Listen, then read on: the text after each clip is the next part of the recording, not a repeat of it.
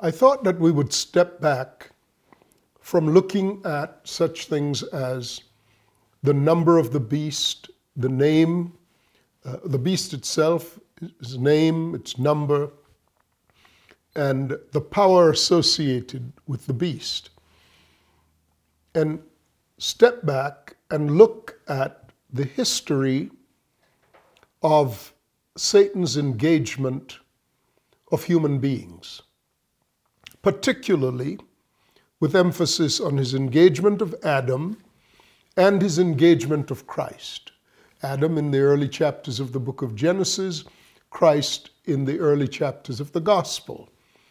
Because we see this pattern, whether it's in a garden, as in the case of Adam, or with Christ in the wilderness. The pattern is how the enemy in creation opposes the sons of God, opposes whoever carries the title at the time of the sons of God. And of course, title began with Adam, according to uh, the genealogy of Jesus, as found in the book of Luke, the third chapter, at the very end of the genealogy, going back 62 generations, Adam is declared to be the Son of God. And of course, in, uh, in, and I'm focusing primarily on the record of Matthew 4, Jesus is taken into the wilderness. And two of the three temptations are presented on this basis if you are the Son of God. Now, why would this be so important? Then, then in, the, in, in the book of Revelation, we've gotten to the point of talking about the dragon. Uh, this would be the, in, in the uh, 12th chapter, where the dragon is pursuing the woman who is about to give birth to the child, which is both a replay of the birth of Jesus as well as the continuing interest of Satan in that which comes into the world that is called the Son, the Son of God. Because this, you see, is the core of the conflict. The conflict between Satan and God was over the issue of sonship. Who is qualified to be the Son? Now, it is critically important that we let the scriptures interpret the scriptures. It's the most accurate way of interpreting uh, the Bible. And it's the most uh, reliable way of doing so. The problem is that theology has been organized topically.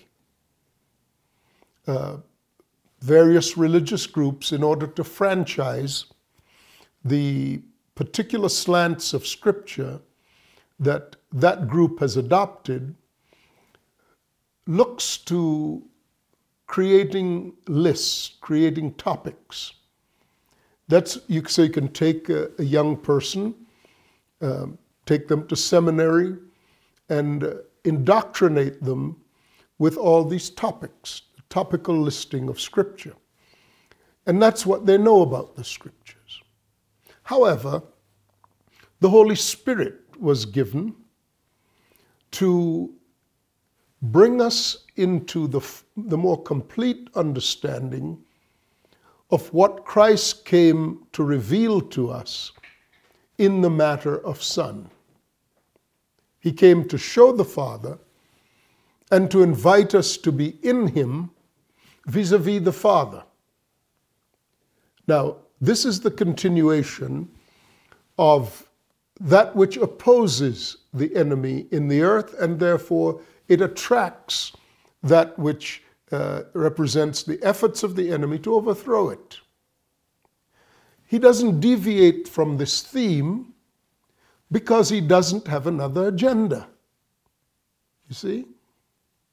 If he had another agenda, like just creating mayhem in creation, then the record of the prophetic scriptures, such as the book of uh, Revelation in, in its entire framing, um, would need to be interpreted more in an ad hoc or topical way. That is to say, uh, you would have to look at events and try to piece together um, if, if there's a consistency in the activities of the enemy. But we know ahead of time because it's always been the, the pattern of the enemy to oppose that which in creation is known as the Son, the Son of God. Inevitably, sonship plays the most critical role. And we begin to observe how God allows the enemy to engage the Son.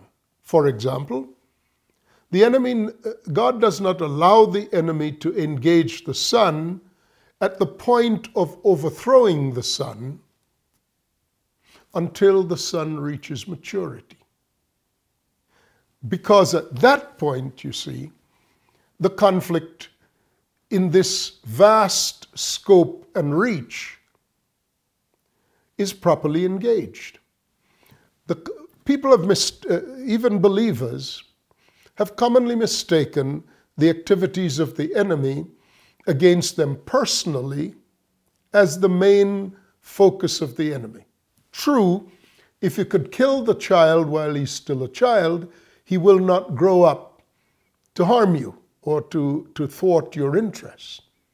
But we ought to have read the book and have known that there will arise at the end of the age, just like periodically in history, whether it's Adam as the mature son who, who, uh, to whom Satan comes, or Christ, who is, quote, the beloved son, who after, immediately after the declaration that he was the pleasure of his Father in the earth, that he would be led into the wilderness to be tempted by the devil. Matthew chapter 4, verse 1. And we know from, from uh, the book of Revelation, and when the woman gives birth to the son, that the, the dragon, the devil, that ancient serpent, according to Revelation 12, is waiting to devour the child. Again, that's both a type of Jesus being born and uh, Herod trying to kill the child, but more to the point of when, he's a, when he goes into the wilderness to be tempted by the devil, the devil challenges him on the subject of if you are the Son. There is no real danger to the hegemony of Satan until the mature son arises. With the coming forth of the mature son, he is to be dispossessed of all that he has gained on the earth. Because this son, the mature son, the huios, not the paidion, um, not the neaniskos, um, not the, the teknon, which are various stages of sonship, but the huios, the son who is representative of the Father. When that son arises on the earth, he comes with healing in his wings. He comes to restore to God that which has been stolen and co opted by the enemy.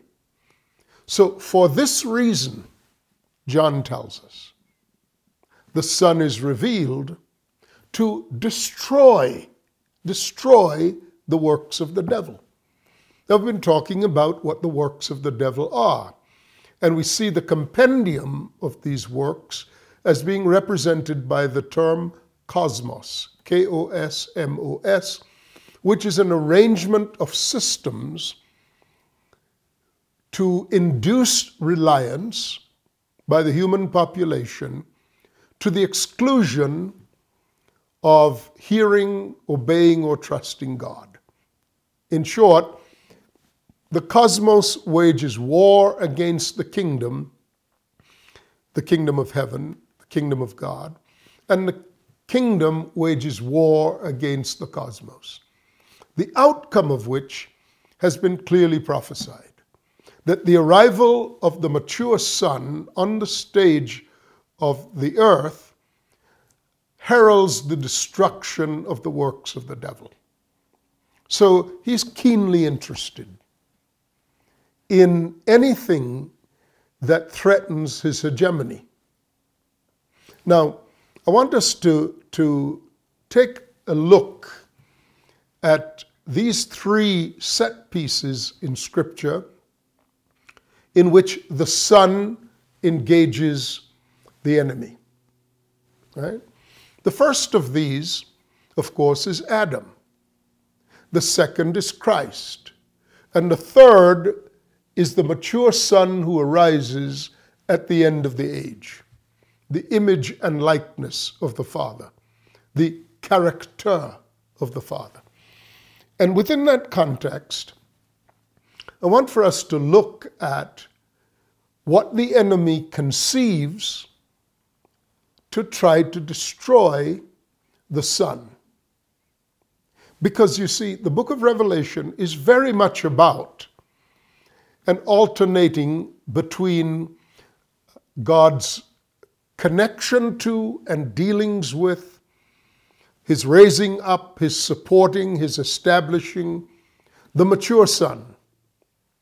And, and, and the fullness of that, the mature Son, not as an individual anymore, but as the corporate man the many membered body, the four living creatures, the man above the water, and so on. I'll bring back those remembrances to you.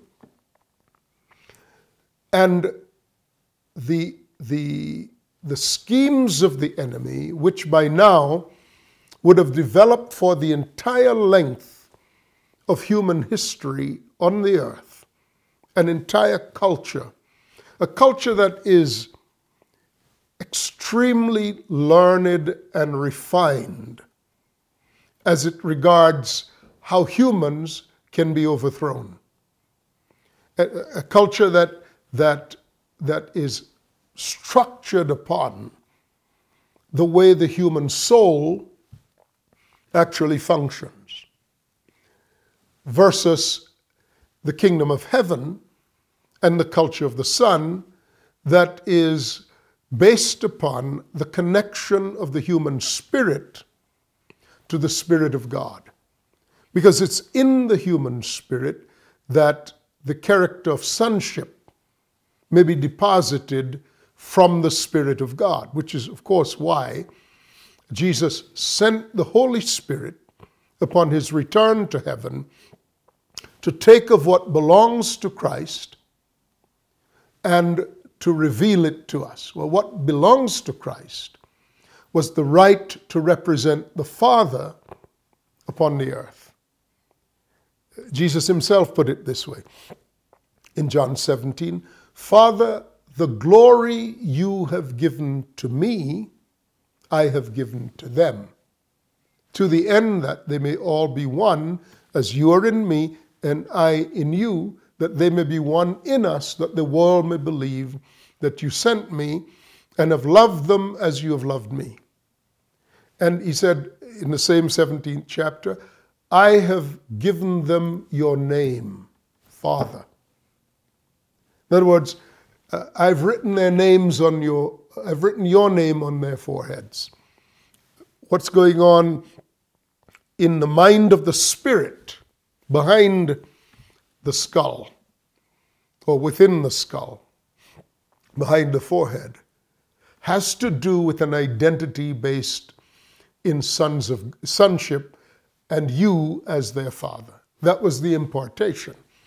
These are all quite obviously the setup for the understanding of the book of Revelation.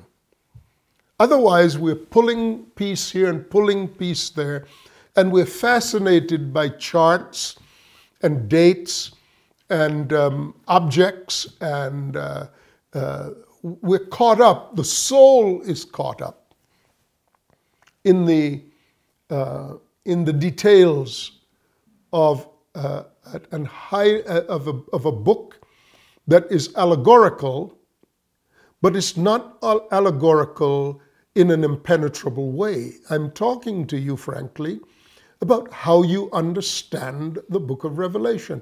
It's the last in the sequence, and it's saved for last. It was written uh, by the last living apostle, John, who was reve- to whom these things were revealed from the position of being in heaven. So, if it were revealed, if it were things revealed upon the earth, uh, then they would be more concrete. But because they are things revealed while he was in heaven, they have the look and feel of the prophetic, which is not to say that they're not understandable. It is to say that other things that represent this thematic structure of God's relationship to man cannot be ignored. If you ignore these things, you're helpless in the understanding of prophetic scripture. You, you in fact, are simply wavering and, and, and blown in the wind, and one person's opinion is as good as another. I am telling you that the structure of the book of Revelation has to do with the culmination of everything that has been introduced since the book of Genesis that go beyond the creation of the world and into the mind of God, into pre creation covenants, all of which are referenced throughout the scriptures. But if we don't see it that way, if we view the scriptures topically, inevitably we're going to be lost in the labyrinth of prophetic scripture. But, but God never intended for that to be the case. However, however, these things represent wisdom among the mature. Why? Why would they be kept to, to the last? Simply because when the arc of divine intentionalities has come to its apogee, the thing that God will intend, thing that God intends to reveal is the mature son. A man, a corporate man, in the image and likeness of Christ. Term for image there is character, which is to say, the stamped, molded representation, the accurate representation that is beyond an icon. Icon is the other word for image, E I K O N. And that would be like a, a statue. But, but character is like coinage, the, the way you stamp coinage in a die. And it has a purpose beyond having an image and superscription it is actually representative of the economy of the kingdom of which this is the coinage. So, beyond icon is character, which makes us the spendable currency of the kingdom of heaven. From the enemy's standpoint, we cannot reach that point. The corporate man cannot be allowed to reach that point because if he does, he will have introduced the kingdom of heaven and will have dispossessed the enemy of all of what he has acquired through theft, through subterfuge, through misrepresentation, through lying deceptions, all of that, because this is what he has. He's not a creator, but he can work within the creation and he can work within what his nature is.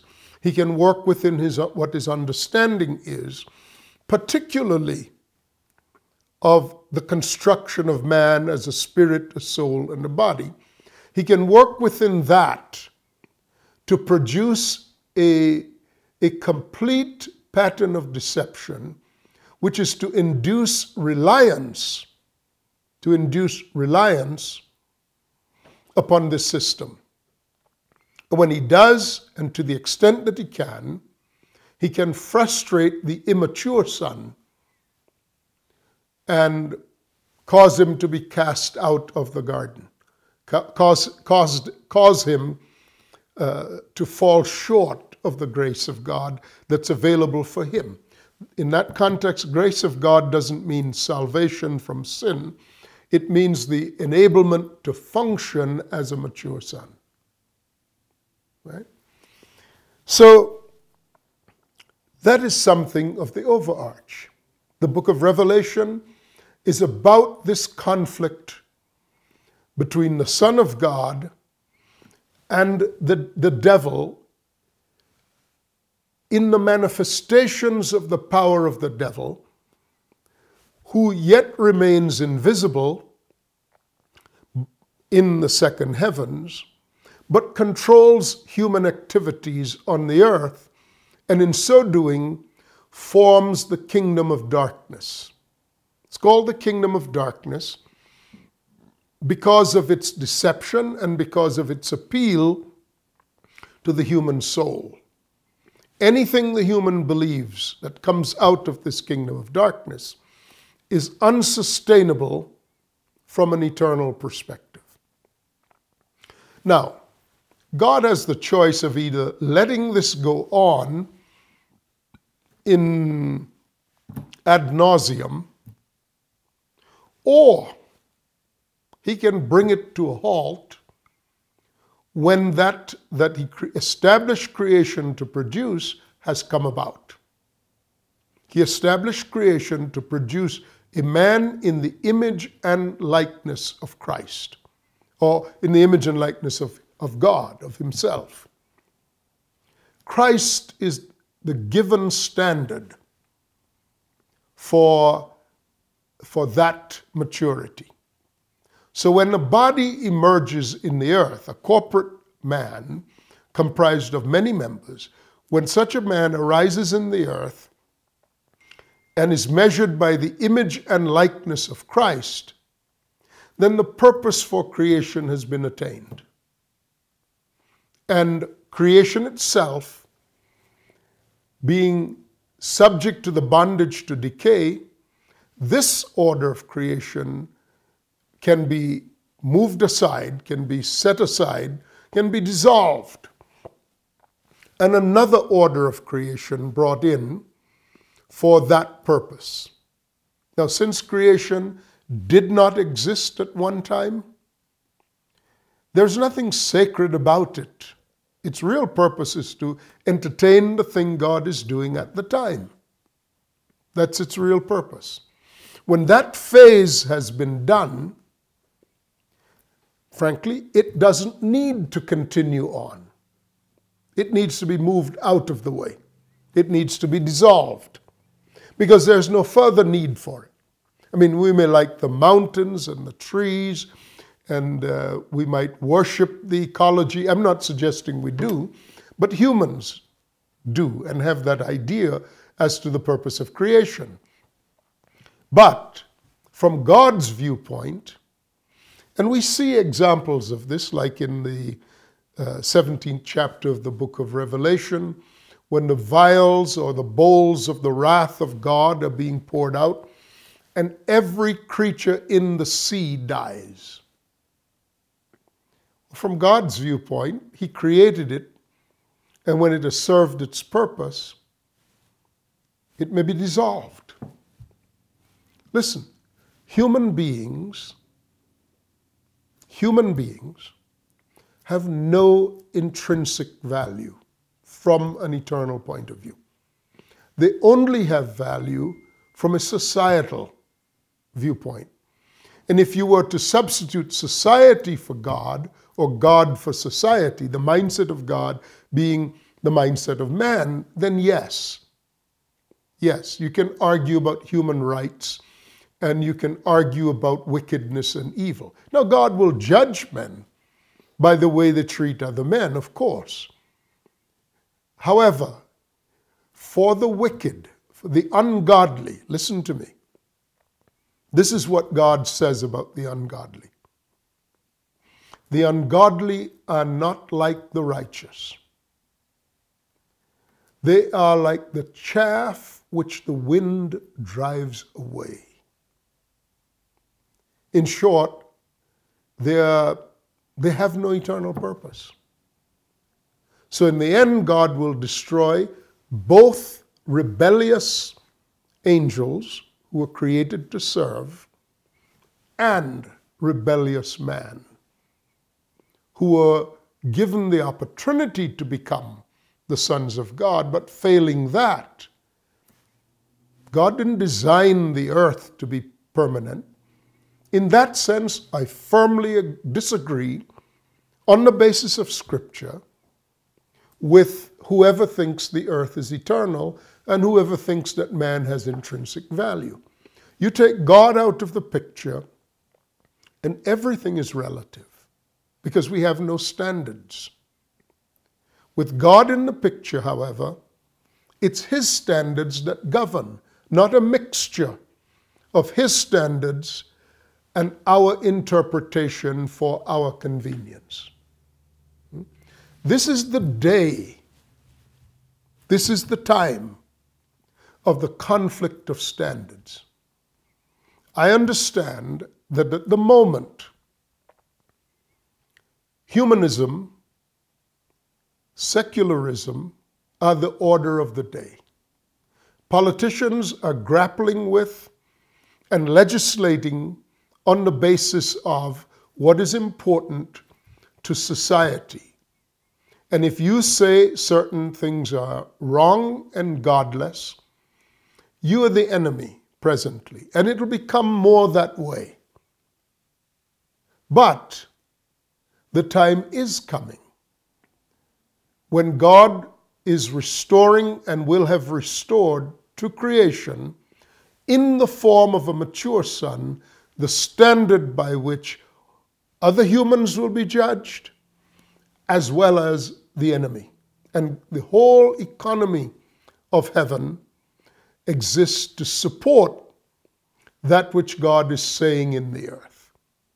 For the moment, the, the governments of the earth have enacted legislation saying you can't say this or that about certain behaviors of certain people or about male and female and the like. I get that.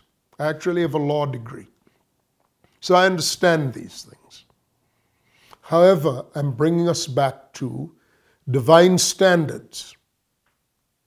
And the book of Revelation and the prophetic scripture and the future that they so clearly delineate require the cleansing of the mind from this level of corruption between the kingdoms of the world, the demonic on the one hand, and the mature son arriving in the earth. Clearly, the enemy is going to set up barriers to destroy the son if he can. I want to continue this discussion as we look at the three references to Son and how the enemy has moved within each of the three to insert, to sustain, and even to subjugate the Son uh, by whatever means necessary. And we'll look at the means he's used because they'll appear again, and in fact, they're the framework of the book of Revelation. We'll talk some more in a little while. Thank you. I'm Sam Soleyn. I'll talk to you then. Bye bye.